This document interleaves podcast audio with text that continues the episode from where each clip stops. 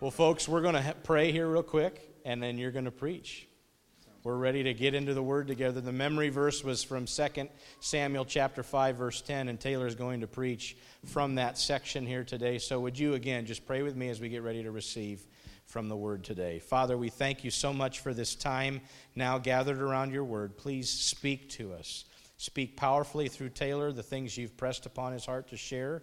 We ask that you'd receive all glory, honor, and praise. And Lord, we just lift this time to you, Lord, in Jesus' name. Amen. Thank you, Taylor. Thank you. Yes, so I, you know, preaching in English right off the bat, I'll be honest, it's very strange for me. It's, it's one of those things that, like, in, in Spanish, I feel very comfortable, though it's, I'm not, I don't speak Spanish perfectly compared to English. Um, but in English, it's just one of those things that I, have probably can, on, on one, one or two hands, I can probably count the amount of times I've preached in English, and so it's very strange. And it's, it's, it's one of those weird things of kind of the culture shock of coming back to your home when you're used to, to ministry in another language. And so um, I ask for your grace this morning. Um, but yeah, so we're going to be looking at uh, the chapters. Uh, you guys had read chapters, what, 1 Samuel 31 to 2 Samuel 5. And so we'll be looking at different things, but focusing on uh, verses 10 through 12 in chapter 5. Um, and, and, so the, the goal is, as we go a bit deeper in those three verses, is to kind of look at this, this window into David's perspective of, this, of, his, of the world, his perspective of uh, his worldview or his perspective of who he is and who is God. Um, and, you know, his life before being king uh, and even during his reign, it was full of these decisions that were a little bit unnatural or supernatural.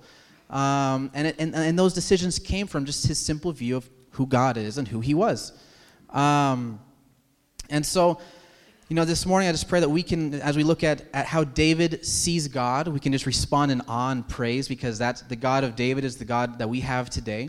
And as we look at how he sees himself and his role in, in the midst of being king, um, that we can be challenged and just God is the, again, asking God is is the view of how I view myself is that aligned with your view of me? Um, am I walking within your design of, of where you've placed me and established me in my life? Um, because the goal is that we can follow David's example and in in his desire of knowing God, his desire of, of seeking God, loving God, worshiping God, and obeying God. Um, so yeah, so let's we're going to read 2 Samuel 5, 10 through 12, and we're going to dig into that a bit. So it says, starting in verse 10 And David became greater and greater, for the Lord, the God of hosts, was with him. And Hiram, king of Tyre, sent messengers to David, and cedar trees, also carpenters and masons who built David a house. And David knew that the Lord had established him king over Israel, and that he had exalted his kingdom for the sake of his people Israel. So we're going to start looking at verse 10. Um, so David grew, or became greater and greater uh, because the Lord was with him. And, and it's important to kind of, you know, look at David's life. You know, he's kind of this rags to riches story in a sense. You know, he was this sh- little shepherd boy in the beginning of his life, and and um, you know the youngest of his brothers. He wasn't really even deemed worthy by his father to be presented to Samuel. Um, when Samuel came and, and checked out Jesse's sons, you know, his, his father really didn't deem him worthy to, to call him out. It's like, oh, he's, you know, he's not going to be chosen or, you know, he's the youngest one. You know, just kind of, he had a very humble, humble beginning. Um, but it was in the midst of those times of just kind of being alone. Like, I was the youngest son uh, in my family. And I had a lot of times where, because my brother was about five and a half years older than me, there kind of was this moment where he just, you know, he went to high school and he was gone all the time, and then he went to college, and I was just kind of felt like an only child because um, there was a, a, a, big enough gap where I just kind of felt not a big connection with him when I was growing up.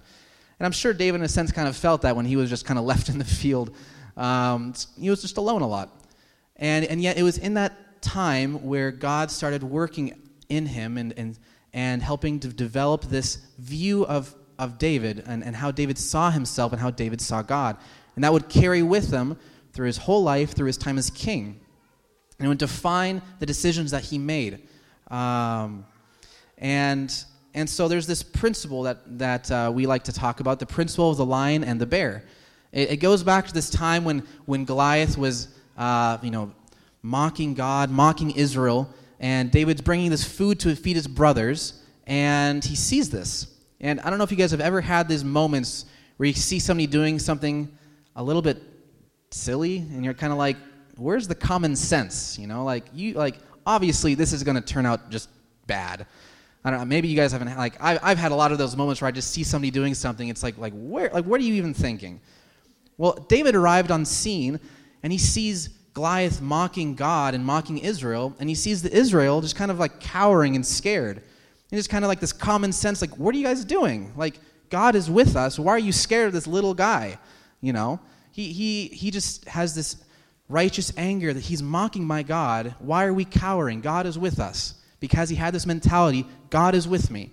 And that comes from the lion the bear principle. Because he said when he was about before fighting Goliath, you know, I want to fight him because when I was a, a shepherd watching my sheep, when a lion or a bear rose up to try to kill my sheep, God gave me the strength to defeat them, to, to defend my sheep. And in the same way, I will fight Goliath, and God is with me. He will give me the strength to, to overcome this uh, giant.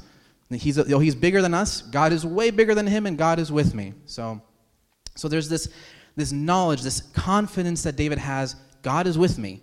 Uh, and that's important because David knew this as just, it's just a reality of his life. And David, I, I never saw, as I read through his life, that he intentionally was seeking greatness.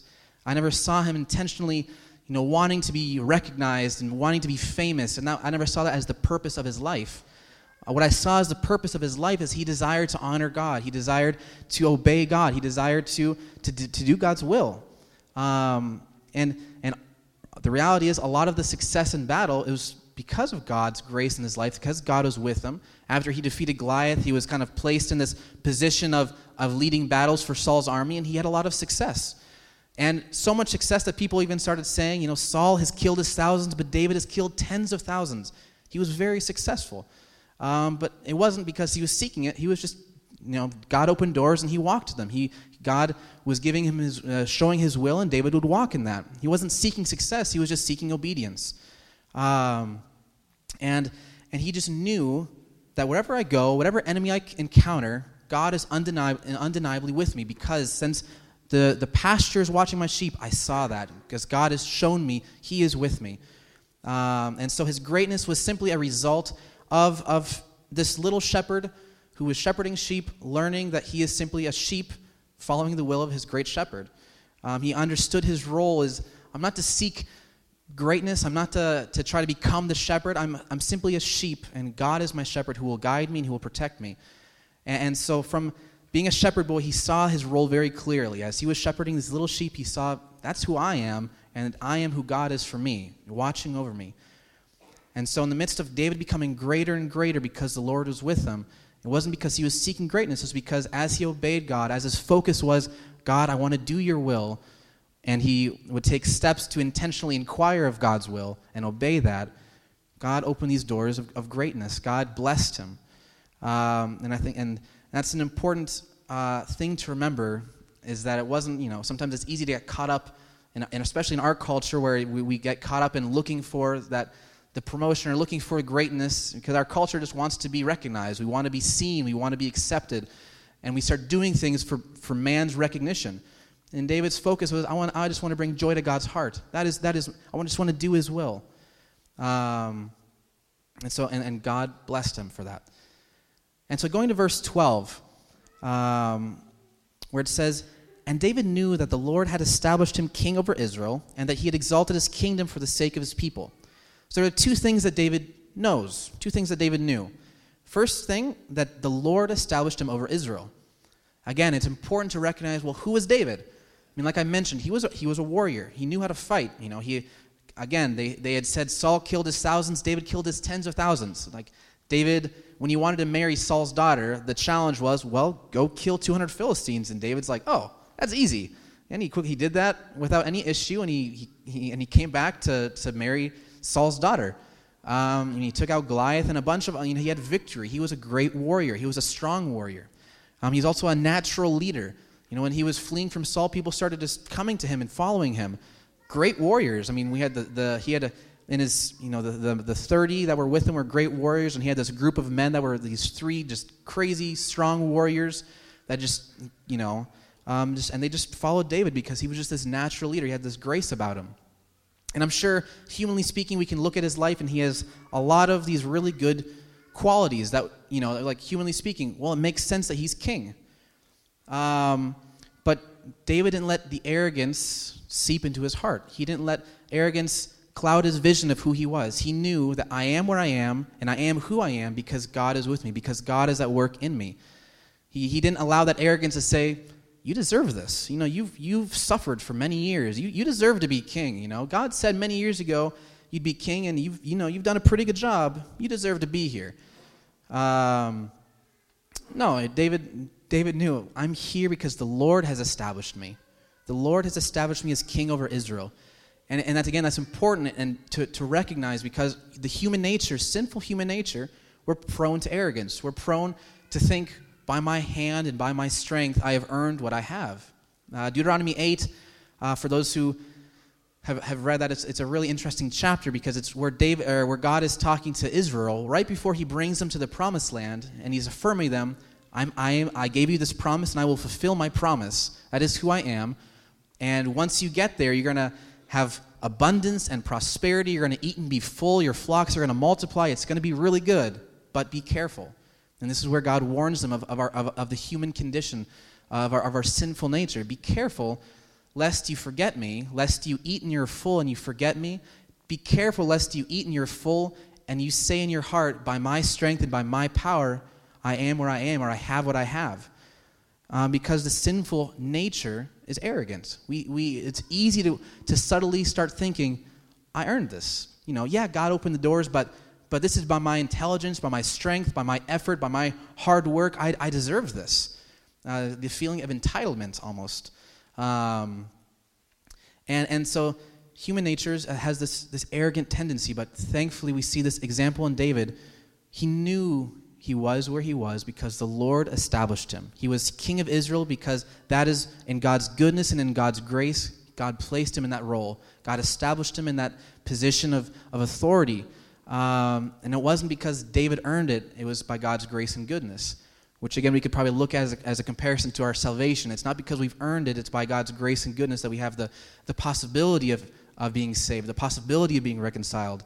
Um, not because we've earned it, not because we deserve it, but it's just purely God's goodness and, and the way He works in our life. And so, um, and so the Lord established him over Israel. David knew this, it was the Lord. And the second thing that he knew was that you know he was king of Israel for Israel's sake. Um, it says you know he knew that he had exalted his kingdom for the sake of his people Israel. And again, that's important. You know, David recognized, you know, I'm king now. And it's not just because, it's not for me. Like, God didn't just put me in this position to pat me on the back and said, David, you're a good guy. I'm going to give you this place of, of position and you can enjoy the benefits. You can enjoy all the entertainment and the pleasures and, and the fun that comes with being king. You know, take advantage of it. And we see a list of some bad kings that are in it for the pleasure and for the power. Um, but David knew this is for the sake of Israel. This isn't for me. And another word, maybe to recognize that, David recognized that he was a steward. He recognized that I'm in this position not because I'm the king, but because I'm one of the kings in God's title of the King of Kings. Um, he was simply uh, this, this king by title, but submitted to the greater king, to, to the great shepherd um, he recognized I'm, I'm a steward. I'm a steward of God's people. And, and God's deep and great love for Israel brought him to make the decision to put David as a shepherd over Israel because, because God loved them so much, he wanted to give them a leader that would shepherd them to seek God and to worship God, to turn away from the idols of the surrounding nations and to seek God with their whole heart. So, who better to shepherd the people than a man after God's own heart? Um, and so, David recognize this isn't for me. This isn't uh, this isn't this, uh, this, this this selfish mindset that oh this is for me. I deserve this. This is you know I'm going to take advantage of this. No, this is for God and for His people. I have this responsibility to take care and shepherd.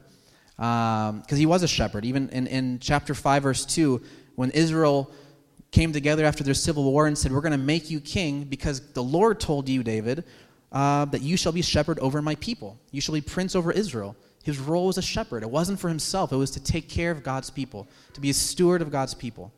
Um, and, and that's the same thing, in, you know, we can apply that to us again. You know, we, the Lord, because of his great love for the world, established his church so we could be those with entrusted with the message of reconciliation, entrusted as stewards with the gospel to go out and, and for God's love for the people be used by him to reach those who don't know him so they can be reconciled. Um, and so, because we too are stewards and in different roles in our life, but we're even just stewards with our life. We don't own our life.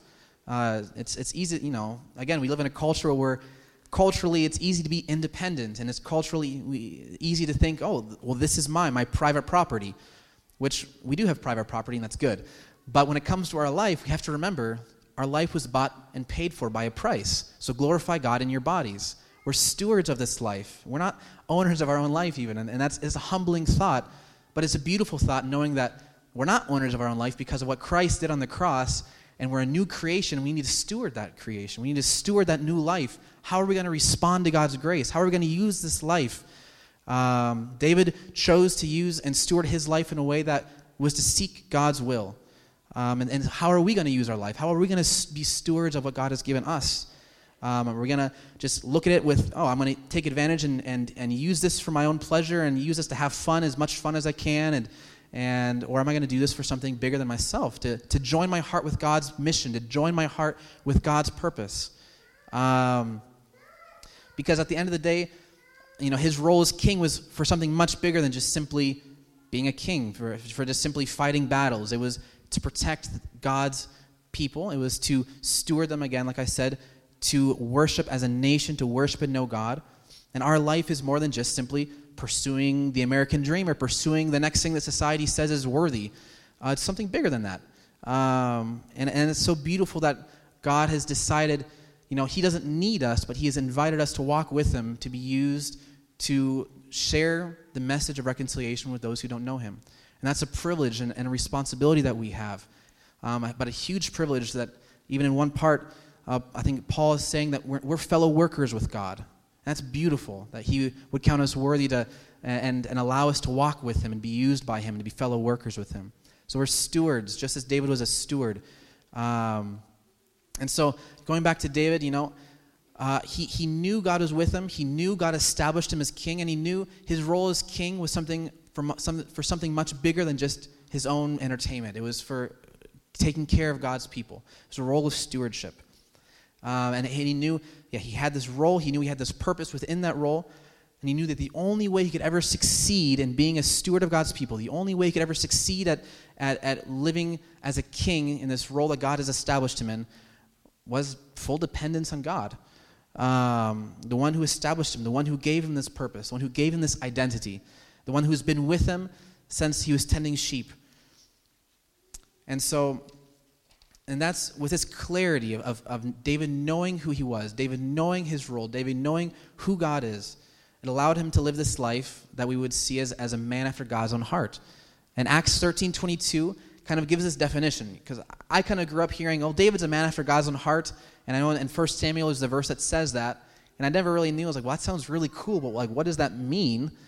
And for some reason, I, during when I was growing up, I never made the connection with Acts 13 22, which kind of gives a, a bit of a definition. And it said, He's a man after my own heart because he will do my will. Uh, just very simple. He will do the will of God.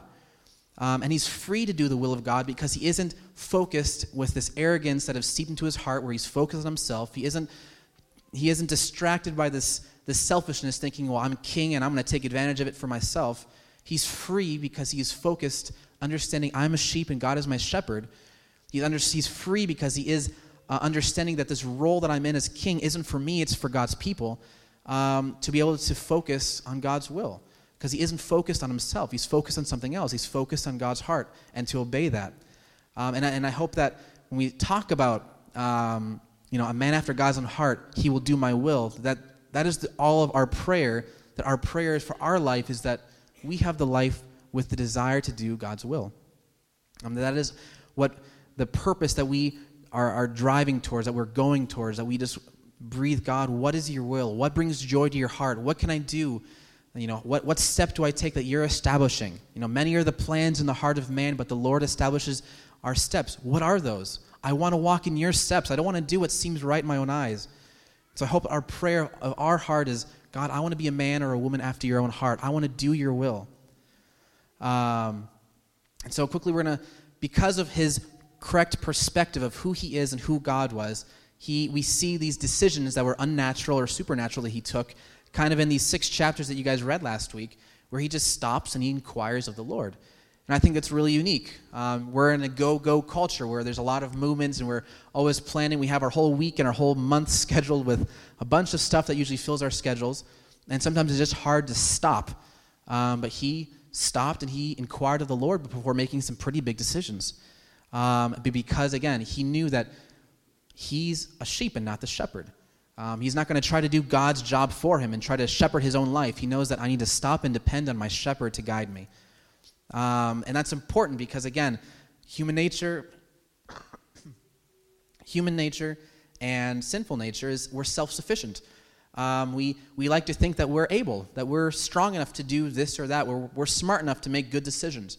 Um, and in this self sufficiency or this independency that's born out of the sinful nature, the Bible would call that uh, they do what's right in their own eyes.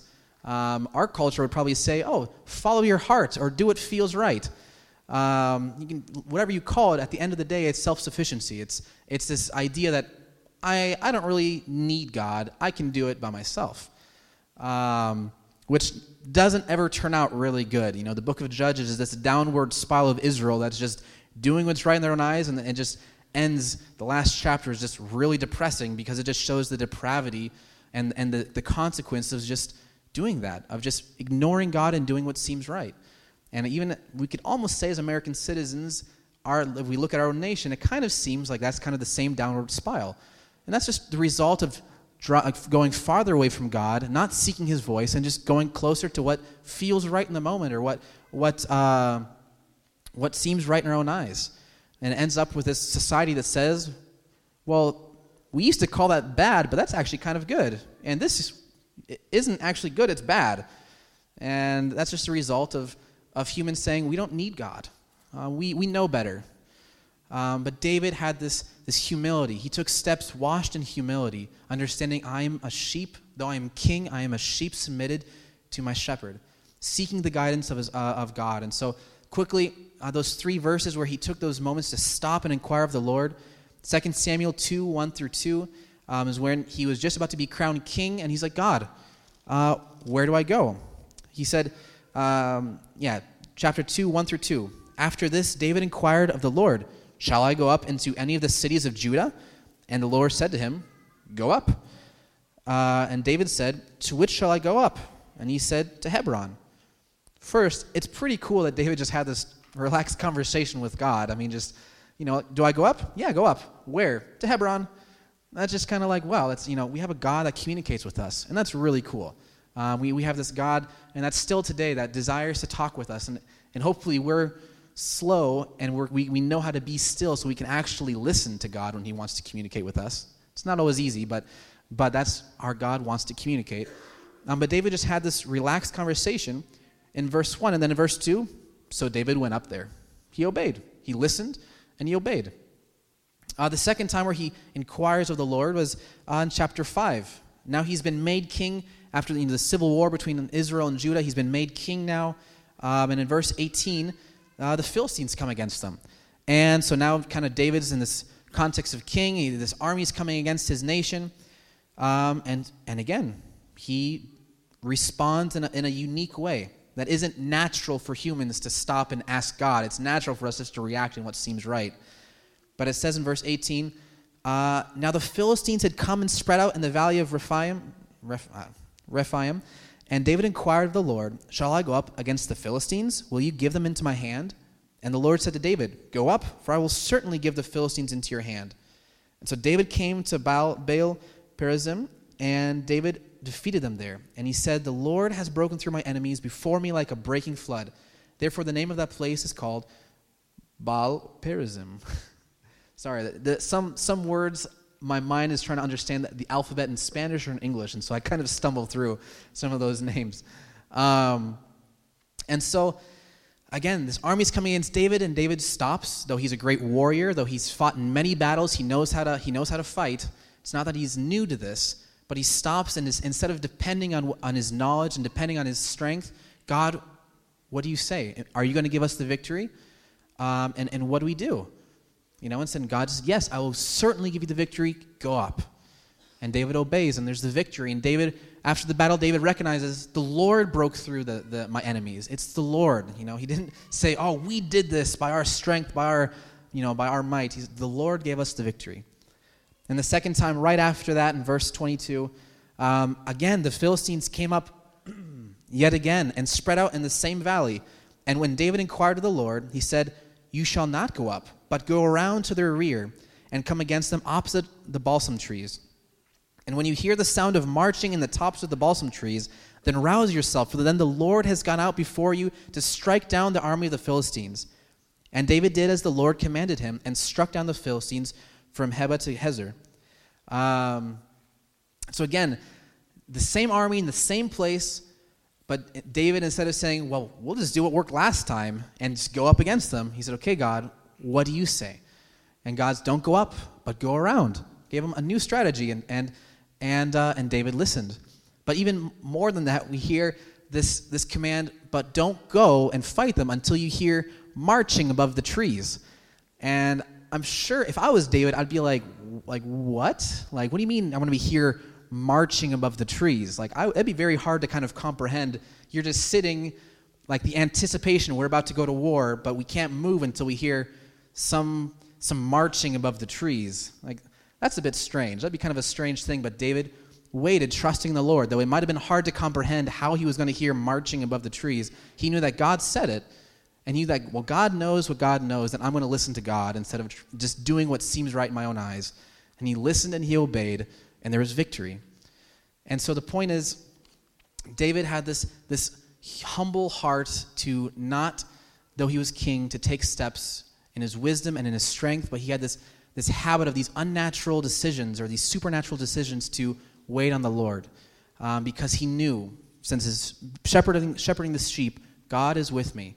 And because of that lifestyle, because of that humility, because of his desire to simply do God's will, God made him greater and greater. God opened doors. God blessed him.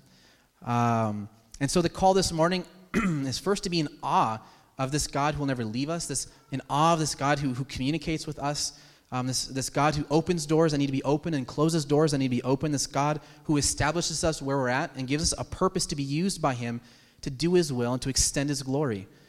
Um, and, and I hope we can also be challenged by David's example.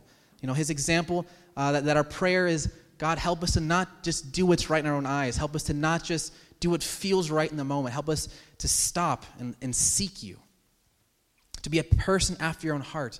Because we recognize that the purpose of our life is to do God's will and to bring joy to his heart.